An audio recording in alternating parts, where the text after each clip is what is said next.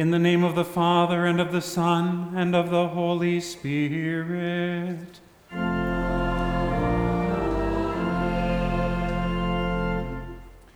Beloved in the Lord, let us draw near with a true heart and confess our sins to God our Father, asking Him in the name of our Lord Jesus Christ to grant us forgiveness. If we say we have no sin, we deceive ourselves, and the truth is not in us. But if we confess our sins, God, who is faithful and just, will forgive our sins and cleanse us from all unrighteousness.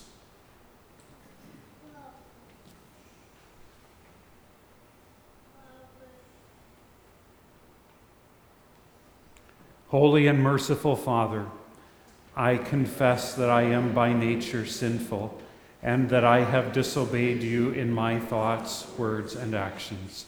I have done what is evil and failed to do what is good. For this I deserve your punishment, both now and in eternity. But I am truly sorry for my sins, and trusting in my Savior, Jesus Christ, I pray, Lord, have mercy on me, a sinner. God, our Heavenly Father, has been merciful to us and has given His only Son to be the atoning sacrifice for our sins. Therefore, as a called servant of Christ and by His authority, I forgive you all your sins in the name of the Father, and of the Son, and of the Holy Spirit.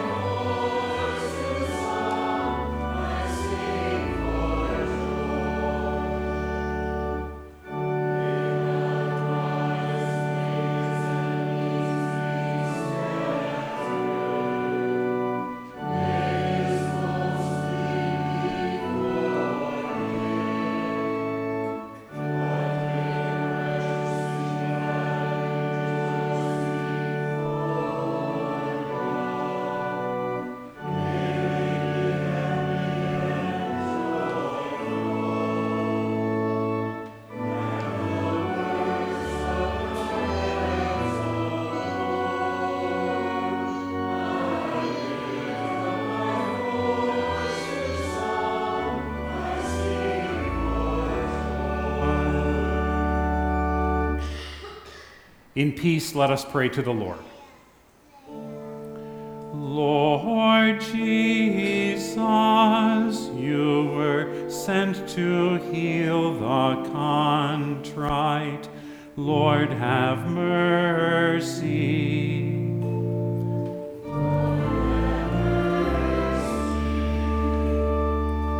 Christ Jesus, you came to call sinners. Christ, have mercy.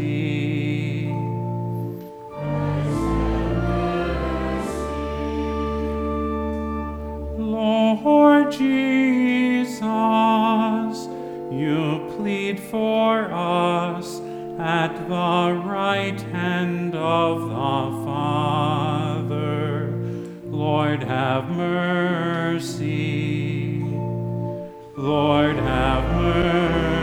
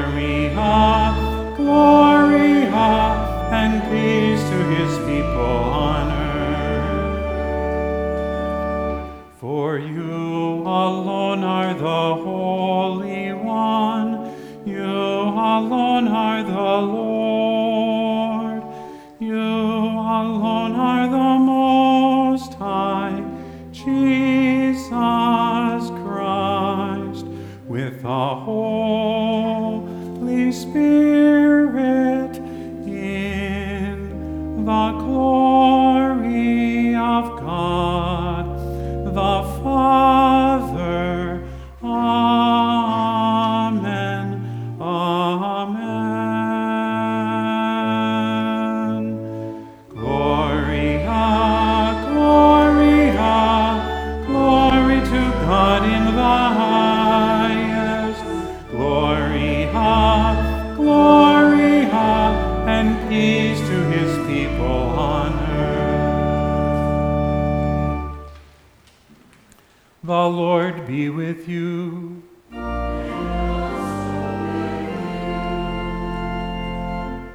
Let us pray. Almighty and everlasting God, always more ready to hear than we to pray, and to give more than we either desire or deserve, pour down upon us the abundance of your mercy, forgiving those things of which our conscience is afraid, and giving us those good things for which we are not worthy to ask, except through the merits and mediation of Christ our Lord, who lives and reigns with you in the Holy Spirit, one God, now and forever.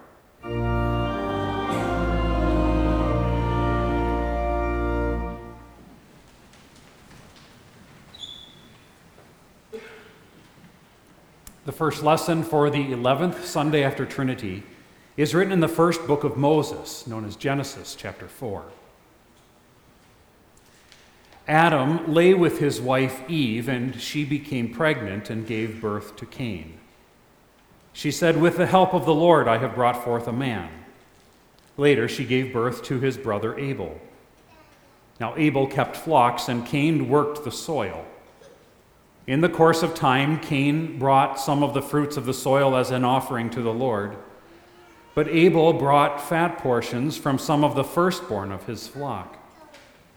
The Lord looked with favor on Abel and his offering, but on Cain and his offering he did not look with favor. So Cain was very angry, and his face was downcast. Then the Lord said to Cain, Why are you angry? Why is your face downcast? If you do what is right, will you not be accepted?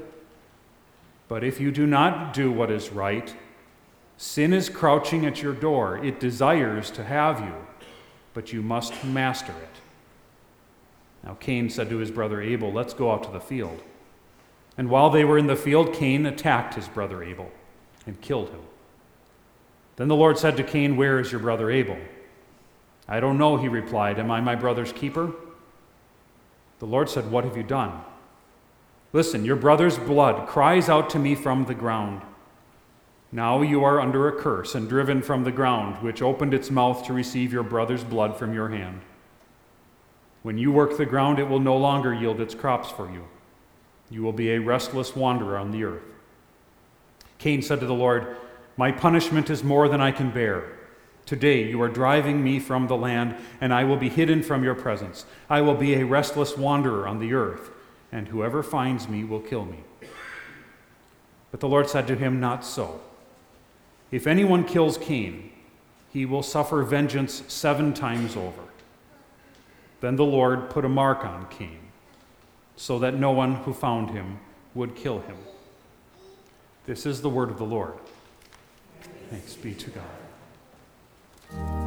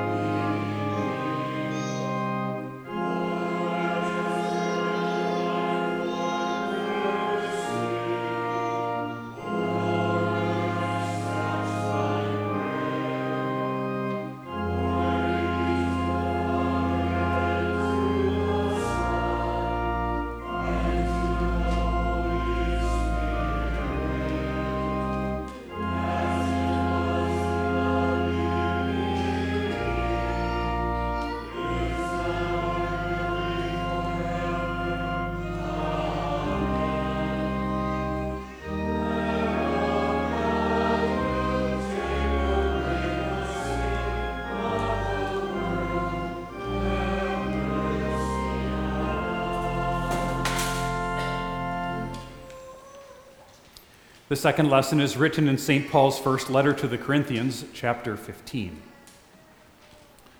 Now, brothers, I want to remind you of the gospel I preached to you, which you received and on which you have taken your stand. By this gospel you are saved, if you hold firmly to the word I preached to you. Otherwise, you have believed in vain. For what I received, I passed on to you as of first importance that Christ died for our sins according to the Scriptures, that he was buried, that he was raised on the third day according to the Scriptures, and that he appeared to Peter and then to the twelve. After that, he appeared to more than 500 of the brothers at the same time, most of whom are still living, though some have fallen asleep. Then he appeared to James, then to all the apostles, and last of all, he appeared to me also as to one abnormally born. For I am the least of the apostles, and do not even deserve to be called an apostle, because I persecuted the church of God. But by the grace of God, I am what I am. And his grace to me was not without effect. No, I worked harder than all of them, yet not I, but the grace of God that was with me. This is the word of the Lord. Thanks be to God.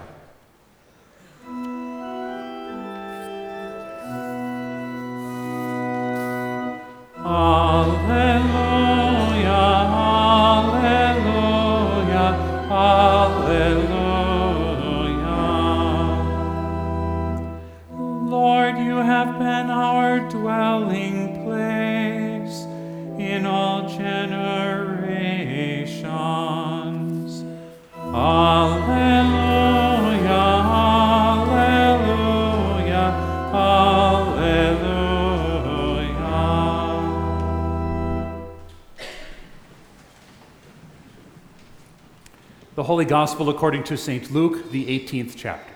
Glory be to you, O Lord. To some who were confident of their own righteousness and looked down on everybody else, Jesus told this parable. Two men went up to the temple to pray, one a Pharisee and the other a tax collector.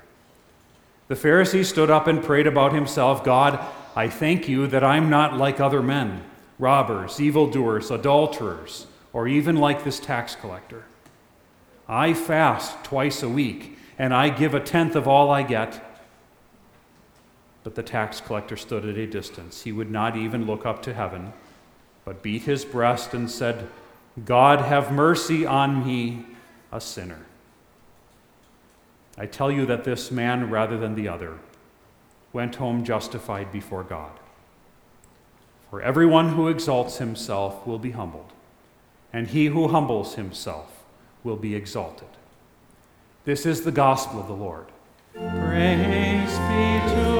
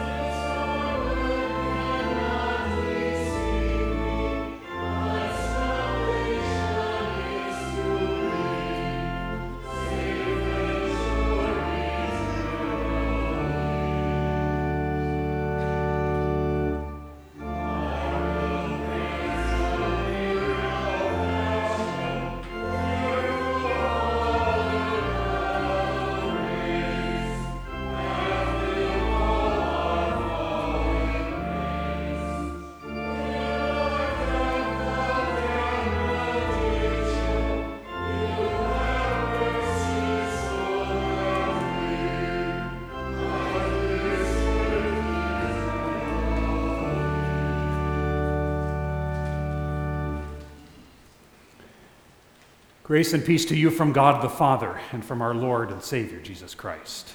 In the name of Jesus. To whom does Jesus tell the parable of the Pharisee and the tax collector? St. Luke tells us to some who were confident of their own righteousness and looked down on everybody else. Sounds like the Pharisees, right? And Jesus does draw a sharp distinction, a sharp contrast between the two. They are distinct. One group is self justified and therefore not justified before God. They're unbelieving. And left to their own, damned. The other is repentant, is the recipient of mercy, and therefore justified and forgiven before God. It's one or the other, it seems. Pharisee or tax collector, repentant and believing, unbeliever or believer. Except, not all Pharisees remained unrepentant and unbelieving. For example, Nicodemus, the Pharisee who came to Jesus at night, later helped in burying Jesus. St. Paul himself was once a Pharisee. And not all tax collectors were like Matthew or Zacchaeus, tax collectors who repented of their sin, came to faith in Jesus. So, who is this parable for? I think it's simplest to say this Jesus is telling this parable to me. But who am I? Pharisee or tax collector? I think, yes. The one by default, the other by mercy. See, the default of all mankind, ever since the fall into sin, is to be self centered. That is, we are always inclined to see the entire world from our point of view. That is, we judge what we see, hear, feel, and experience based on how it feels to me. The Pharisee is no less a sinner than anyone else, even this tax collector. But his sin is hidden, it's not out in the open. His great sins are not known by reputation or even by rumor. He is outwardly pious and upstanding, and that allows him to compare himself to others favorably that allows his behavior, his outlook on life, to be the standard by which he judges everyone else's. And he can say, Well, I would not do what he does.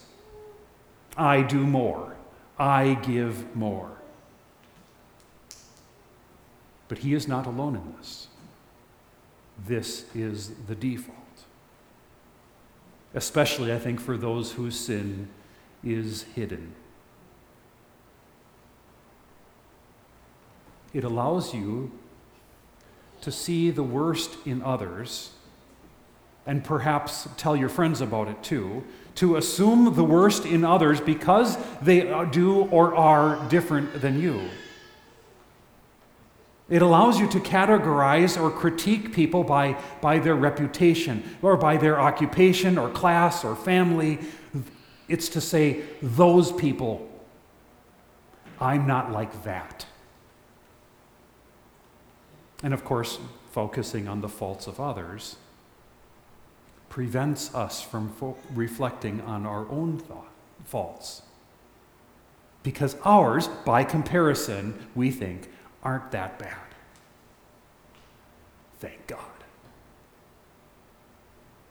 The Pharisees' sins were hidden, the tax collectors were out in the open.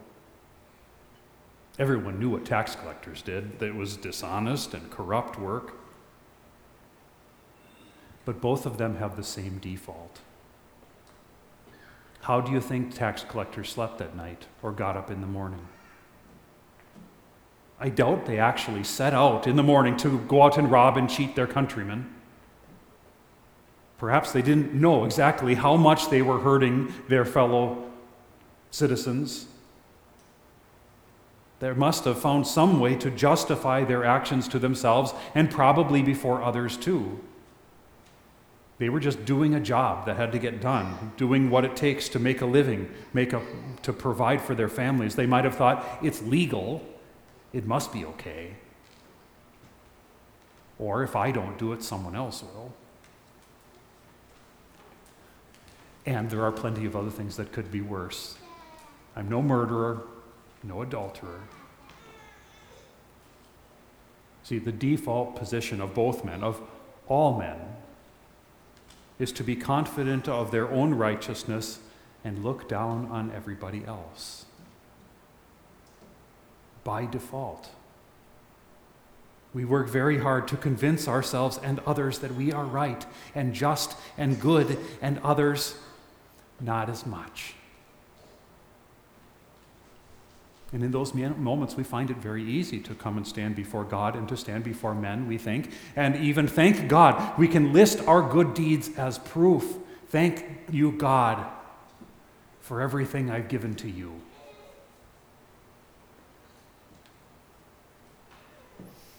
But you know that's a facade, right? That's just a mask, a shell. No matter who you compare yourself to, you are not righteous before God. Our default position of comparing and condemning others is proof of our depravity. This default of original sin and inclination to sin is just as damning when the sins are hidden as when they are out in the open. It doesn't matter. And of course, what is hidden will at least one day be all out in the open. Eventually, it will all come crashing down on the sinner. Whether that's because someone rats you out or calls you out, you'll always be inclined to deny it or excuse it or deflect it. That will always be our first instinct by default or even if it would remain hidden all our lives. But a voice, at least a voice inside called a conscience, will never shut up. And you will never be able to run fast enough to get away from it or drink enough to silence it. The tax collector called it what it is God be merciful to me, a sinner. But the way people used that term, especially in the New Testament, was, was not just as a sinner being someone who sins. Everyone sins. That's everyone. That's not, a, that's not special or unique. The word was generally used for notorious sinners like tax collectors or adulterers. It was a word that people used to talk about other people's sins. Because that's our default. It's quite extraordinary for someone to say, Have mercy on me, sinner. The gist behind it is if to say, not just I've, I've messed up here or there, I've made a few mistakes. It's to say, I'm a monster. I'm a wretch and I'm out of excuses, and I should be rightfully banished, driven out from the presence of God and from men. Now, the only hope, the only remedy, the only solution for me is mercy. He doesn't use, though, he doesn't use the common word for mercy, the word we most typically use and hear, the word that people in the New Testament used when they cried out to Jesus for help, Lord, have mercy. They used the word eleison. He uses a different word, a more specific word, a word referring to the, the mercy seat of God's presence in the, at the altar in the temple. It is a mercy that requires payment to propitiate God, to appease his rightful wrath against the sinner with a sacrifice of blood. Two men went to the temple. By default, man justifies himself but receives nothing but wrath. But by mercy, some, one, at least receives repentance, a change of heart, which leads him not to speak in excuse and defense, but to speak the truth, to confess. and therefore receives comfort and consolation. The default for both men is the same. The difference is mercy. And the mercy begins when God grants repentance. I know that you would rather, probably rather live life like the Pharisee, upright and pious and outstanding, and come to church like the Pharisee, and come and give God, give God thanks for all good things, including yourself. I know that it's much more painful to face the facts, to feel the wrath of God in heart and conscience But I pray that God would be merciful to you in bringing this change about, so that He may also show you mercy in His sacrifice. And so that you might, you penitent sinner, might come and receive the full release of that mercy when you participate in the sacrifice given by God, shed on the altar of the cross for you, body and blood given to you by eating and drinking the body and blood of your Lord from his holy altar. This parable underscores our constant need for mercy. It is a constant need because our default is not to seek mercy. I think if we are completely honest, I, will th- I think that you will find that our most common way of speaking, outside of the church service at least, is probably more like the Pharisee than the tax collector. Listen to some time to how you and others talk. And see just how many of your words are spent on how wrong or bad others are, and how much is spent how much of mercy. You might notice then that when you do come to church, when that the liturgy of the church actually trains us to speak. We don't really need help or training to learn how to thank God for how good we are or how much we give. That is our default. But mercy that's a gift that He must give. And so our liturgy teaches us that we are in constant need. And to find it in the Word of God and the sacraments of Christ, here we find repentance, which turns us away from our default and it turns us to God's mercy in Christ on us, on me, a sinner. Amen. Please stand.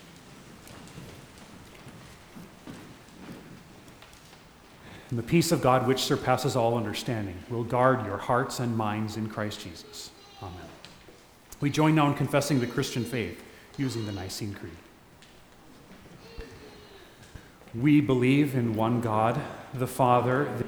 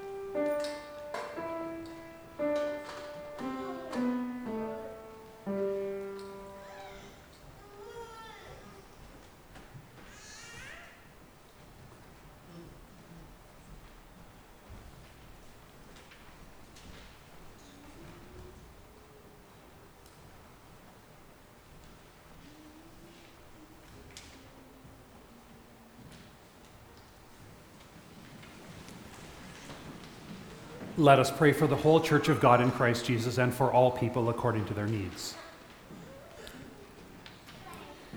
Be merciful to us, Heavenly Father, for daily and much do we sin and transgress your holy will. For the sake of the perfect life and sacrificial death of Jesus Christ, your Son, our Lord, forgive our sins. Fill us with your Spirit that we would remain humble, never forgetting that we have been saved by grace through faith, which was not our doing, but your gracious gift. Lord, in your mercy, hear our prayer. Be merciful to our neighbors, especially those who have sinned against us and done us harm. Give us patience and strength that we would deal with them gently and humbly, and that we would be ready to forgive as we have been forgiven. Lord, in your mercy, hear our prayer. Be merciful to your church, both here and in every place. Send forth faithful pastors to deliver your grace and mercy to sinners in need. Defend all pastors from arrogance and pride, and strengthen them in the faithful preaching of your word, that true unity in the faith would be found wherever Christ crucified is proclaimed. Lord, in your mercy, be merciful to those who are unemployed or underemployed in our land, that they would find gainful employment and bless all who labor, that they would find contentment and security in their work. Lord, in your mercy, be merciful to our leaders, that they would exercise the authority given them with wisdom and righteousness, so that we would be enabled to live in freedom and peace. Lord, in your mercy, be merciful to all those in need, especially children who lack food, clothing, and shelter, and provide for their needs. Look in mercy also upon all orphans who are in need of parents to care for them. Provide them with fathers and mothers who will love and care for them as their own. Until such provision is realized, bless those who care for them, that they would do so in love, which is filled with mercy and compassion. Lord, in your mercy,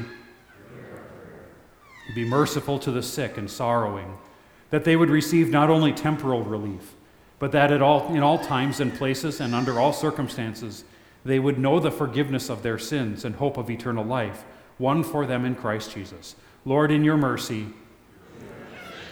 into your hands, O Lord, we commend all for whom we pray, trusting in your mercy, through your Son, Jesus Christ our Lord. Amen. The Lord be with you.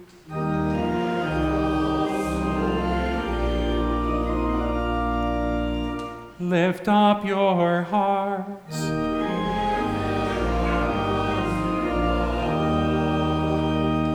Let us give thanks to the Lord our God.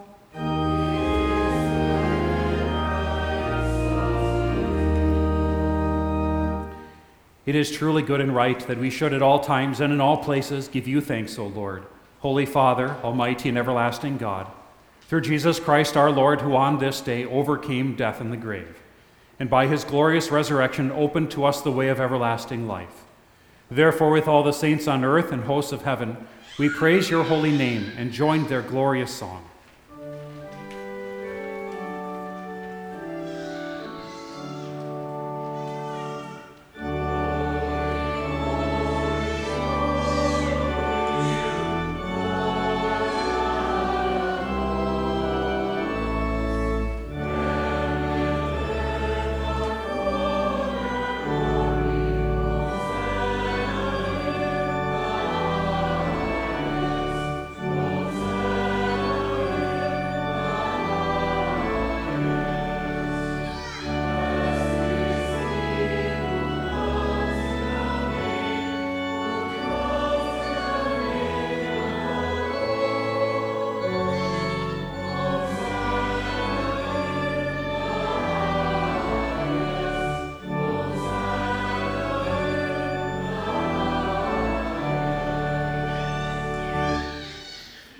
Holy God, mighty Lord, gracious Father, you have filled all creation with light and life. Heaven and earth are full of your glory. You lifted Noah and his family in the ark. You promised to bless all nations through Abraham. You delivered Moses and the Israelites. You renewed your promises through the prophets, and now you have spoken through your Son, who in words and deeds proclaimed your kingdom and was obedient to your will. In your tender mercy, you gave him, your one and only Son to suffer death on the cross for our redemption. By the one offering of himself, he made there a full, perfect, and sufficient sacrifice, oblation, and satisfaction for the sins of the whole world. Our Lord Jesus Christ, on the night when he was betrayed, took bread, and when he had given thanks, he broke it and gave it to the disciples and said, Take, eat, this is my body, which is given for you. This do in remembrance of me. In the same way also he took the cup after supper. And when he had given thanks, he gave it to them, saying, Drink of it, all of you.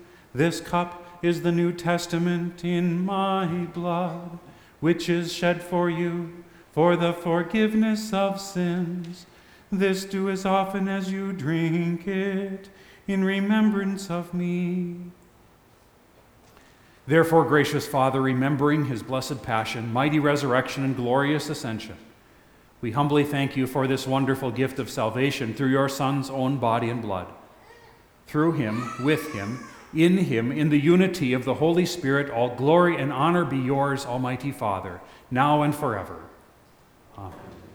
Taught by our Lord and trusting his promises, we are bold to pray. Our Father, who art in heaven, hallowed be thy name. Thy kingdom come, thy will be done on earth as it is in heaven. Give us this day our daily bread, and forgive us our trespasses, as we forgive those who trespass against us. And lead us not into temptation, but deliver us from evil. For thine is the kingdom, and the power, and the glory, forever and ever. Amen. The peace of the Lord be with you always.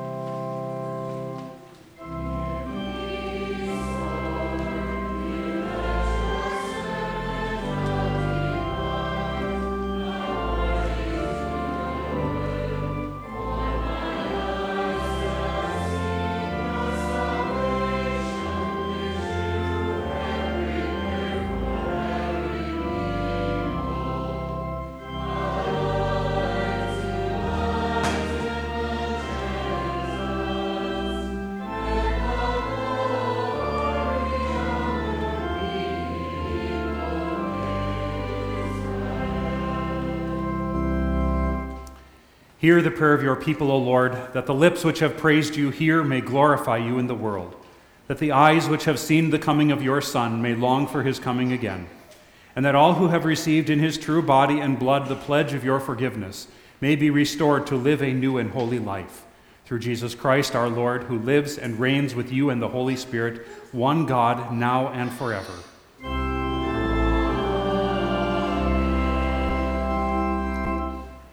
The Lord bless you and keep you. The Lord make his face shine on you and be gracious to you. The Lord look on you with favor and give you peace.